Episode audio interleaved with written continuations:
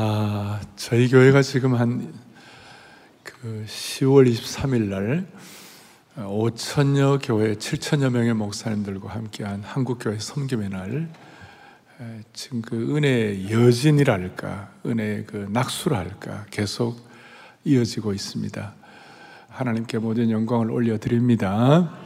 오늘은 366명의 우리 성도들이 학습과 세례를 받습니다.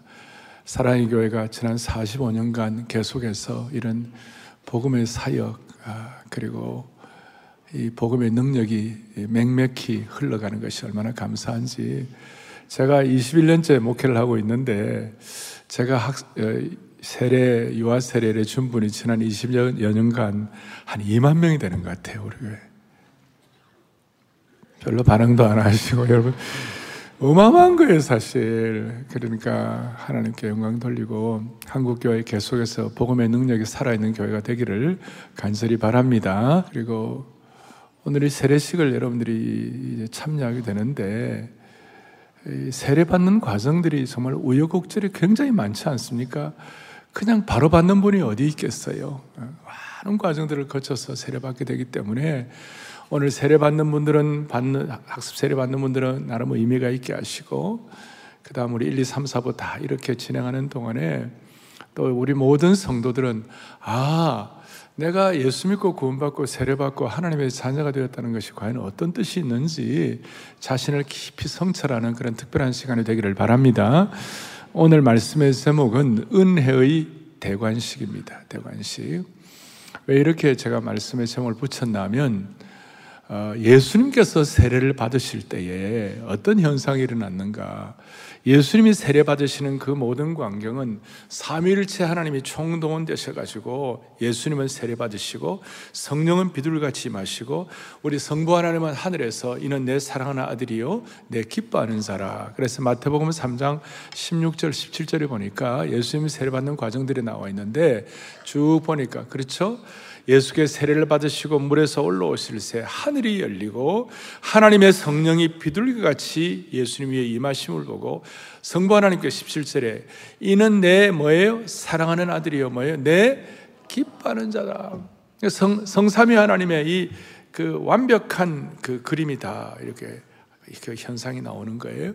그리고 이 내용이 너무 중요하기 때문에 공간복음에 마태복음뿐만 아니라 마가복음 1장, 누가복음 3장에도 동일하게 예수님의 이 세례받는 사건이 나오고 있습니다. 이걸 왜 이렇게 설명하고 있냐면 이는 내 사랑하는 아들이요 내 기뻐하는 자라. 예수님께서 성부 하나님께서 대관식을 하시는 것이에요. 그러니까 확실한 정체성을 보여주시는 것이에요. 확실한 뭘 보여주신다고요? 정체. 내가 누구냐? 오늘 학습과 세례를 받는 여러분들이 내가 누구냐는 확실한 정체성. 오늘 이 예배를 드리는 거, 방송으로 들어오는 모든 분들, 내가 예수 믿는 사람인데 나는 누구냐? 확실한 정체성. 그래서 주님께서는 이 확실한 정체성이 확인되고 정체성이 어떻게 보면 이렇게 대관식이 되고 정체성을 이렇게 하나님께서 공포하시고 이것 되고 난 다음에 마태복음 3장 17절의 마지막 절인데 바로 사장에 이어서 예수님께 세례를 받으시고 성령에게 이끌려 가지고 마귀에게 시험을 받으신 거, 마귀와의 영적 전투에 승리하게 되시는 거예요. 그러니까 오늘 이런 은혜가 우리 성도들의 우리가 세례 받는다는 건 무엇인지 이걸 확고하게 내 마음에 확인함으로 말미암아 우리의 삶의 현장에서 일어난 수많은 유혹과 시험과 영적 전투에서 승리하기를 소망합니다. 자, 보십시오. 세례를 받는다, 세례를 받는다 하는 것이 무언가? 은혜의 대관식이 있다는 것이 무엇인가? 그것은 오늘 본문에 보니까 이제 이번 주 다음 주를 걸쳐서 말씀을 할 텐데 어, 특별히 17절에 보라 새로운 뭐가 되었도다? 피조물이 되 전에 계획하는 새로운 피조 새 것이 되었도다. 너무 잘하는 말씀이에요. 새로운 것이 되었도다. 새 것이 되었도다. 이 새 한글 성경에는 뭐냐면 새로운 창조물이 되었도다 그러니까 여러분과 제가 새로운 뭐가 되었다고요? 창조물이 되었다. 세례받고 난 다음에 새롭게 되고 새로운 창조물이 되었다는 것이에요. 무슨 뜻인가 하면 사도행전에 보니까 세례를 받는 큰 우리가 대표적으로 사도행 10장에 백부장 고넬료가 세례를 받습니다. 이방인이었습니다. 16장에 그 바울과 시라를 괴롭혔던 간수가 감옥의 간수가 세례를 받습니다. 다 이방인들입니다. 고넬료에게는 성령이 충만하게 되는 거예요. 성령의 능력과 성령의 기름 부음까지 같이 받는 것이에요. 그러니까 세례 받을 때 성령 세례까지 같이 받는 거예요. 성령 능력도 같이 받는 거예요. 그리고 간수들이 변화 간수들이 내가 어찌할고 그러면서 할 때 바울과 신라가 세례를 주잖아요. 세례 받고 난 다음에 온 가정이 구원받은 줄로 믿습니다. 이거는 신약의 세례 역사이고 새로운 정체성이고 구약에서는 우리가 구약의 할례를 신약의 세례로 해석하는 것입니다. 무리한 것이 아닙니다. 창세기 17장에 보니까 우리 믿음의 조상 아브라함이 아브라함이 17장에서는 할례 받기 전까지는 아브라함이었어요. 자기 가족, 자기 것만 생각하고 자기만 자기만 고민하고 뭐 자기 머리만 아프고 이런 사람이었는데 새 할례를 받고 난 다음에 이름을 아브라함에서 아브라함으로 바꿨어요. 그러니까 조그마한 집안의 아비가 열국의 아비가 된 거예요. 그리고 축복의 근원이 되고 제사장 나라가 된 것이에요. 그러니까 오늘 이 세례를 받고 난 다음에 여러분들의 여러분들의 인생관과 인생의 어떤 스탠다드가 완전히 새로 새로운 차원으로 올라가는 것이에요. 그리고 오늘 이 예배 참석하시고 세례받은 모든 분들도 동일한 차원, 다시 한번 내 가정만 쫄쫄쫄 이렇게 하다가 하나님 나라 전체를 바라보는 새로운 눈을 열게 되는, 들게 하신 주님을 찬양하는 것이에요. 동시에 이스라엘 백성들이 홍해를 건는 사건이 나와요. 애굽의 노예살이 하다가 홍해를 건너는데 바울이 고린도에서 고린도전서에서 고백하기를 홍해를 걷는 것이 마치 세례를 받은 것 같다 그랬어요. 그러니까 홍해를 건너고 난 다음에 무슨 일이 벌어졌는가? 무슨 일이 벌어졌는가? 노예 살이하던 노예 근성 갖고 노예 살이하던 그런 사람이 하나님 나라의 새로운 언약의 백성이 된 것이에요. 어마어마한 새로운 변화가 되는 것이에요. 오늘 이 은혜가 우리 온 성도들에게 넘치기를 바라는 것입니다. 특별히 오늘 오늘 이 말씀을 기록한 바울 사도는 살인 주동자였잖아요. 살인 주동자였던 사울 바울 사도가 오늘 이, 이, 이 이제 마상에서 거꾸로 져 가지고 예수님 만나고 난 다음에 그가 세례를 받고 무슨 일이 벌어냐 눈에서 비늘이 떨어져 나가고 그리고 복음의 역사에 놀랍게 쓰임한 사도와 복음 선포자가 된 줄로 믿습니다. 그러니까 세례를 받기 전에는 그 눈에 비늘이 떨어지지 않는 거예요. 가치관이 바뀌지 않는 거예요. 세례 받고 난 다음에 완전하게 가치관이 바뀌게 된 것이에요. 오늘 우리 온 예배를 드린 여러분과 제 눈에서 이 엉터리 비늘들이 다 떨어져 나기를 바라는 것이. 그리고 난 다음에 이 세례에 대해서 갈라디아 3장 27절에 놀라운 말씀을 하고 있는데 뭐라고 설명하느냐? 다 같이요. 누구든지 그리스도와 합하기 위하여 세례를 받은 자는 뭡니까? 할렐루야. 세례를 받고 난 다음에 뭘 입었다고요? 그리스도로 옷 입었다. 그리스도로. 그리스도로 옷 입었다는 것은 새로운 옷을 입었다는 새로운 신분이 되었다. 그런 뜻이에요. 죄의 더러운 옷을 벗고 새로운 신분이 됐다. 마치 죄의 더러운 옷을 입고 떠돌던 영적 거지가 하루아침에 그리스도의 예복을 입음으로 말미암아 하나님 나라 왕자의 정체성을 갖게 된 것이다 이 말이에요. 예를 들어서 여러분들 역사적으로 황제나 왕이 즉위식을 할 때 황제의 대례복, 황제의 옷을 입습니다. 로마 같은 경우는 황제의 옷을 상징하는 색깔이 퍼플, 이 보라색이었습니다.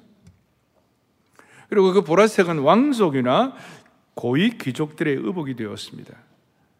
왜냐하면 이 보라색 염료를 얻는 것은 굉장히 과정이 매우 어려웠고 비용이 많이 들었습니다.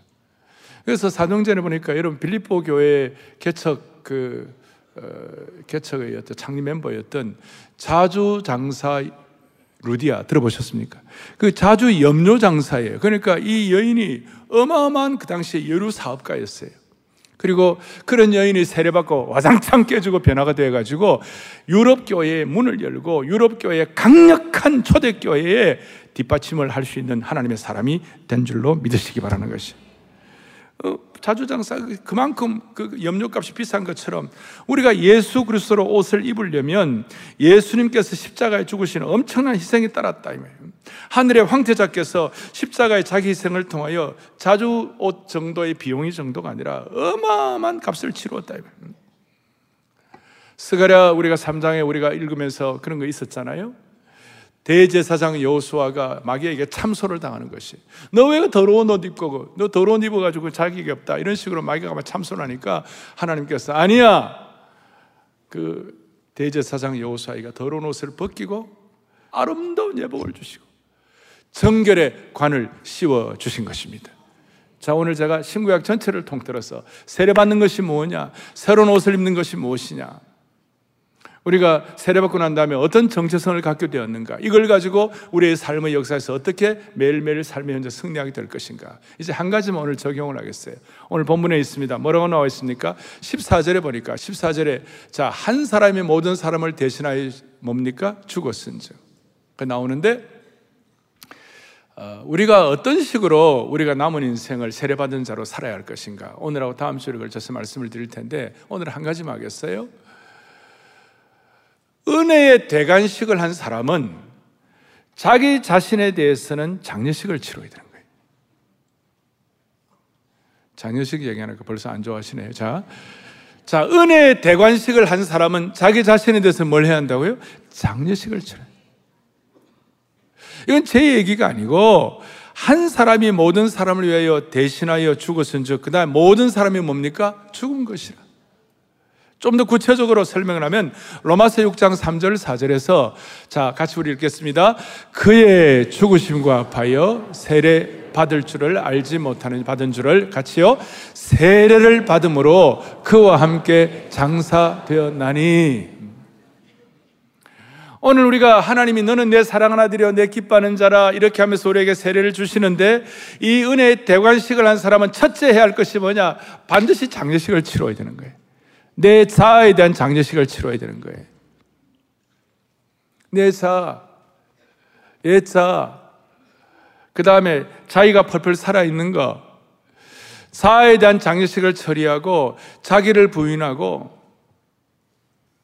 자기를 부인하고 또 우리도 모르게 뭐 섭섭하고 이런 거 좀 뭐 하면 공로의식 그거 처리하고 공로식 대신에 은혜의식으로 자아를 처리하고 자기를 부인하고 그 다음에 우리가 염소처럼 내가 뭐 안 했냐고 맨날 들여받고 그런 사람이 양순한 양처럼 내가 뭘 그걸 했느냐고 그런 식으로 겸손하게 나가는 양처럼 그러니까 염소 염소의 상태를 처리하고 공로의식을 처리하고 그 다음에 옛 자아를 처리하고 자기 죽음을 선언하는 것이에요. 더 구체적으로 말하면 우리가 중독되어 있는 모든 것으로부터 장례식을 해야 되는 거예요. 예를 들어서 게임, 쇼핑, 홈쇼핑, 음식, 유튜브, 미움, 질투, 배신감 등 나를 얽매어서 컨트롤하려고 하는 것부터 장례식을 해야 하는 것이에요. 우리가 취미로 어떤 것을 좋아하고 그 뭐 이렇게 귀하게 생각하고 하는 그건 it's okay. 그런데 여러분 그 취미 생활 이런 것이 여러분들을 지배한다면 영어로 말하면 addiction 중독해 한다면 그 중독해 하는 것으로부터 자기 죽음을 선언하고 해방을 받아야만 하는 것이 자기 죽음을 옛 사람이 죽고 새 사람 새로운 정체성을 가졌다는 것은 세례를 받음으로 말미암아 그와 함께 장사되었다는 것은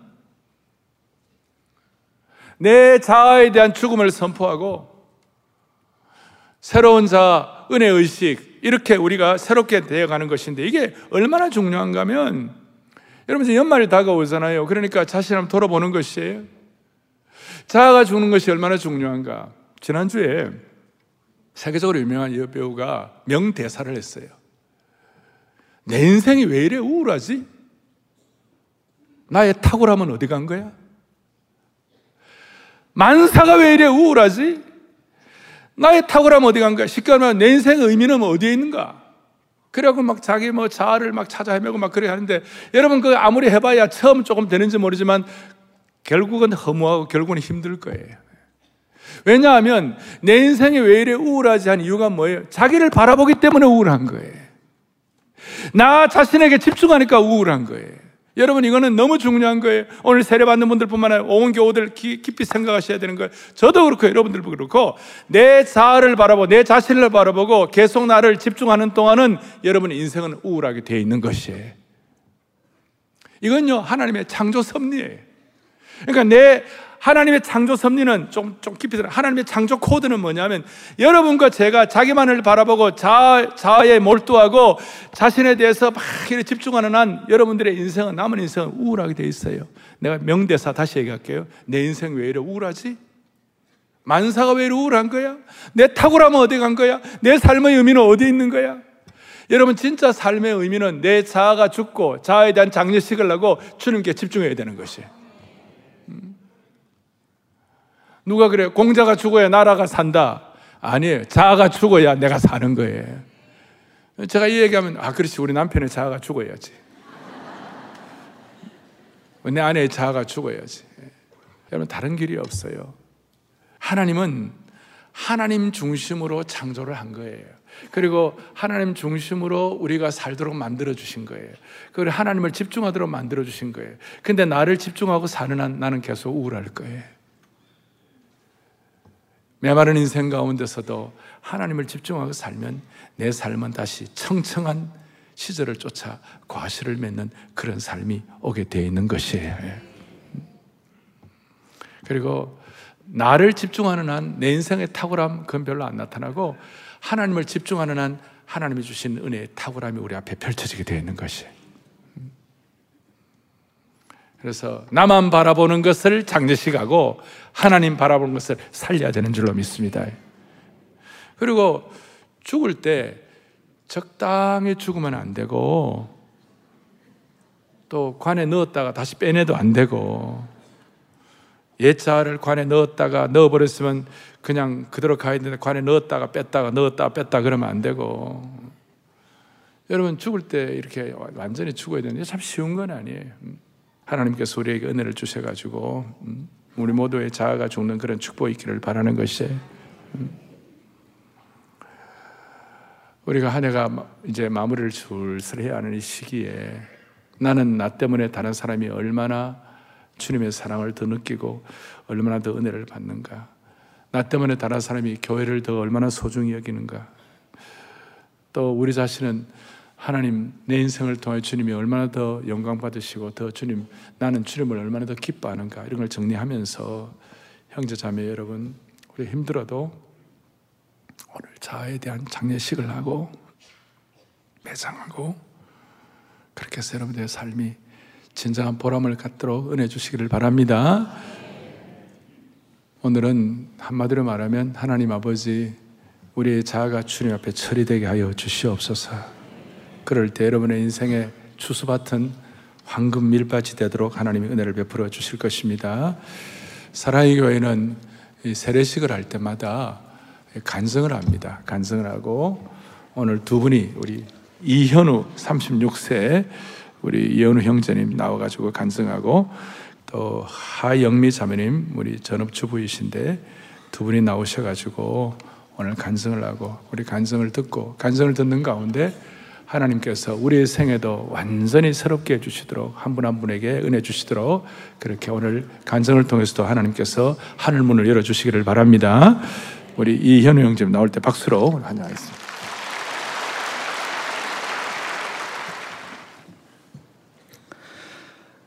저의 친가는 대대로 독실한 천주교 집안이었습니다. 그러나 시댁과의 갈등이 심하셨던 어머니는 실제 신앙과는 괴리된 식구, 시댁 식구들을 보시며 아들인 저는 말씀과 믿음에 부합한 삶을 살기를 원하셨습니다. 그러나 정작 저는 신앙에 크게 관심이 없었고 의대를 가기 위한 입시에 전념했습니다.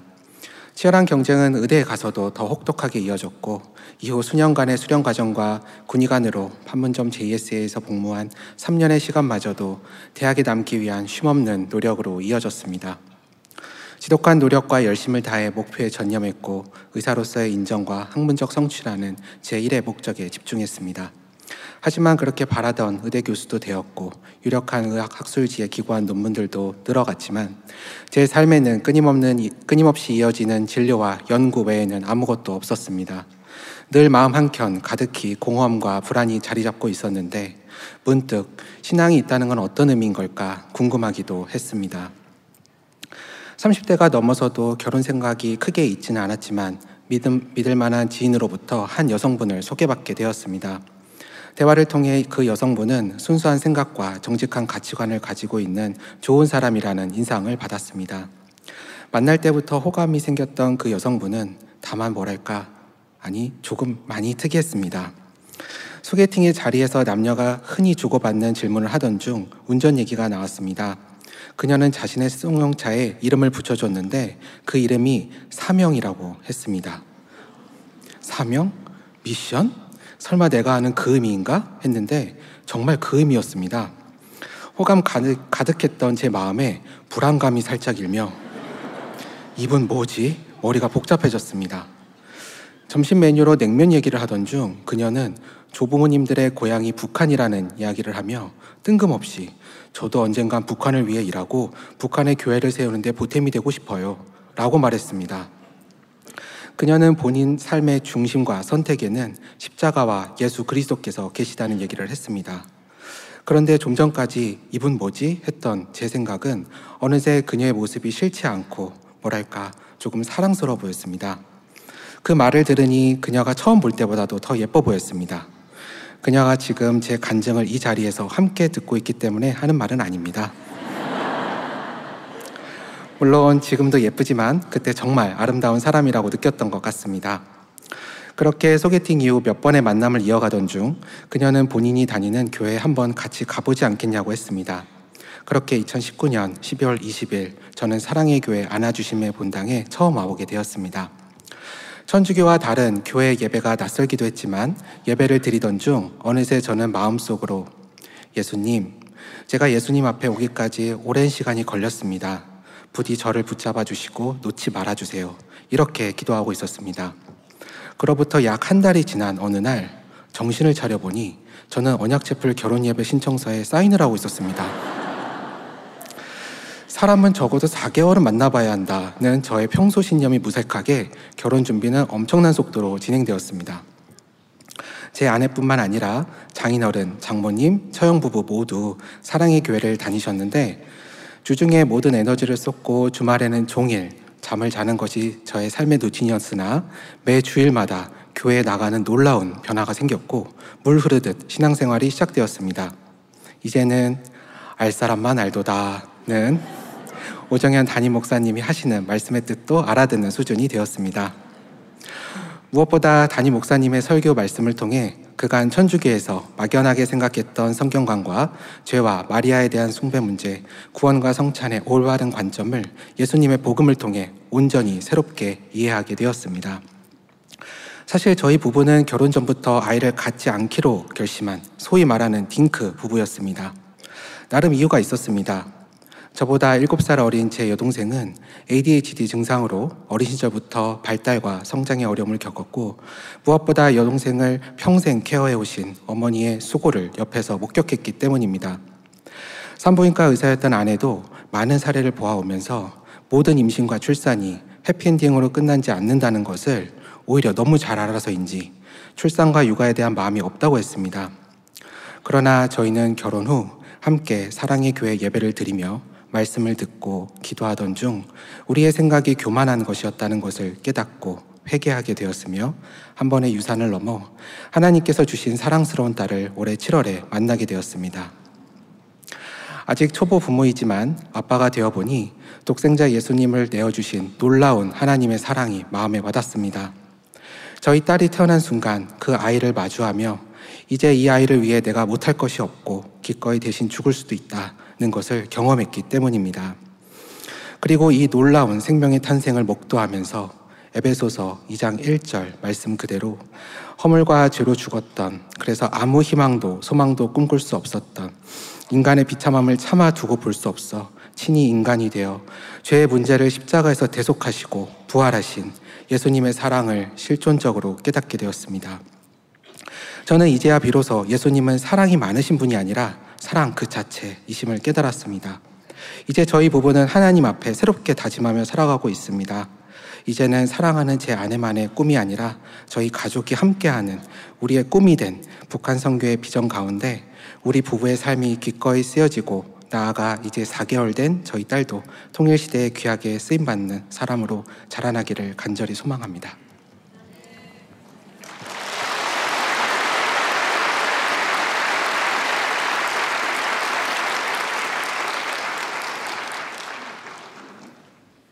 저는 42년간 교회를 다녀본 적이 없습니다. 그러던 중 저희 아이들과 같은 나이 아이들의 부모이기도 한 분과 교제를 하게 되었습니다. 그분을 보며 참 신기하다 감탄했습니다. 그분은 도덕적이고 가족을 위해 헌신하는 지고지순한 삶을 살고 있었습니다. 부부 사이 또한 더할 나위 없이 좋았습니다. 그 부부는 저를 위해서라면 기꺼이 시간을 냈습니다. 잔머리를 굴리며 적당히 대충 살고 있는 저와는 달랐습니다. 나이가 들어가면서 삶의 바른 방향을 정하고 인성이 멋진 사람, 세상을 의연하게 사는 사람이 되고 싶었는데 그 답이 성경에 있는 것 같았습니다. 성경에 대해 알고 싶어 하는 저를 위해 그분은 다락방에 저를 연결해 주었습니다. 나중에 그분이 교회에서 순장이요, 그 남편도 순장으로 불린다는 사실을 알게 되었습니다. 그 무렵 제 아들은 큰 병원을 가야 했습니다. 중3 때 2차 병원에서 수술을 받았는데 수술 부위가 잘 아물지 않았습니다. 날마다 병변을 살피고 약을 발라주었지만 잘 낫지 않았습니다. 낫겠거니 하면서 다니던 병원을 계속 다녔지만 병보다는 아들의 학업에 더 집중했습니다. 그렇게 2년의 시간이 흘렀습니다. 큰 병원으로 옮기면서 엄마인 제 자신을 용서할 수 없었습니다. 그때 걸려온 순장님의 전화에 친정 엄마에게도 말하지 못한 속마음을 이야기하면서 펑펑 울었습니다. 그때만 해도 어색해서 다락방에선 말수가 적었는데 그 어려운 순간에 제 이야기를 들어주고 제 손을 잡아준 순장님이 그렇게 감사할 수 없었습니다. 다락방 식구들은 모일 때마다 제 아들을 위해서 기도해 주었습니다. 저는 빚을 진 마음이었습니다. 이 일을 계기고 이 일을 계기로 다락방만 참석하던 저는 다라, 사랑의 교회에 등록을 했습니다. 다행히 아들은 병명을 찾았고 잘 치료되었습니다. 지금까지도 잘 관리하면서 살고 있습니다. 모두 다 하나님 은혜입니다. 저는 다시 태어난 것 같았습니다. 더 흥미를 갖고 다락방에서 참여했습니다. 세상을 처음 알아가는 호기심이 많은 아이처럼 계속 질문을 했고 성경에 대해 즐거운 대화를 나누었습니다. 남편은 다락방 참여하고 온 저에게 자주 오늘 뭐 배웠어? 묻곤 했습니다. 처음에 제대로 설명을 할 수 없었습니다. 다락방을 계속하다 보니 감사, 순종, 헌신, 희생, 은혜란 단어가 제 삶에 침투되었습니다. 다락방 교제에서 담임 목사님의 말씀, 심지어 말투까지도 느껴지고 말씀이 생활화되고 있었습니다. 요즘은 남편에게 핵심 단어로 제법 설명을 합니다. 오늘의 핵심은 내가 은혜를 담아낼 충분한 그릇이 되어야 하고 그 은혜의 그릇에서 나온 나의 말과 행동이 오빠를 살린대. 같이 교회 가자. 라고 말이죠. 다락방과 함께 특세는 저의 또 다른 신앙의 기둥이 되었습니다. 첫 특세는 만나, 안, 안 만나, 보자 하는 마음으로 참석했고, 두 번째는 이보다 나은 마음으로, 2023년 세 번째 특세는 제 발로 벌떡 일어나 사모하고 기대하는 마음으로 참석했습니다. 말로만 듣던 특세의 은혜를 체험하는 아주 특별한 시간이었습니다. 주일에 나와 평일에 내가 분리되었었는데 점점 이 벽이 합쳐지고 있는 것 같습니다. 전에는 교회 다니는 것을 티도 안 냈지만 지금은 교회 다니니까 좋다 말합니다. 그러나 아직 저희 가족은 아무도 교회를 다니지 않습니다. 하지만 식구들에게도 예수님 사랑의 손길이 닿고 있음을 느낍니다. 지금 이 자리에서 저의 이 간증을 듣고 있을 남편 두 아들들에게 예수님의 십자가 복음이 들려지길 간절히 소망합니다. 주님을 향해 자꾸 달려가는 저의 마음은 이젠 숨기기 어렵습니다. 계속 주님을 의지하고 주님과 함께 숨 쉬겠습니다. 매일매일 저에게 주신 소명대로 주님과 함께 열심히 살아낼 것입니다.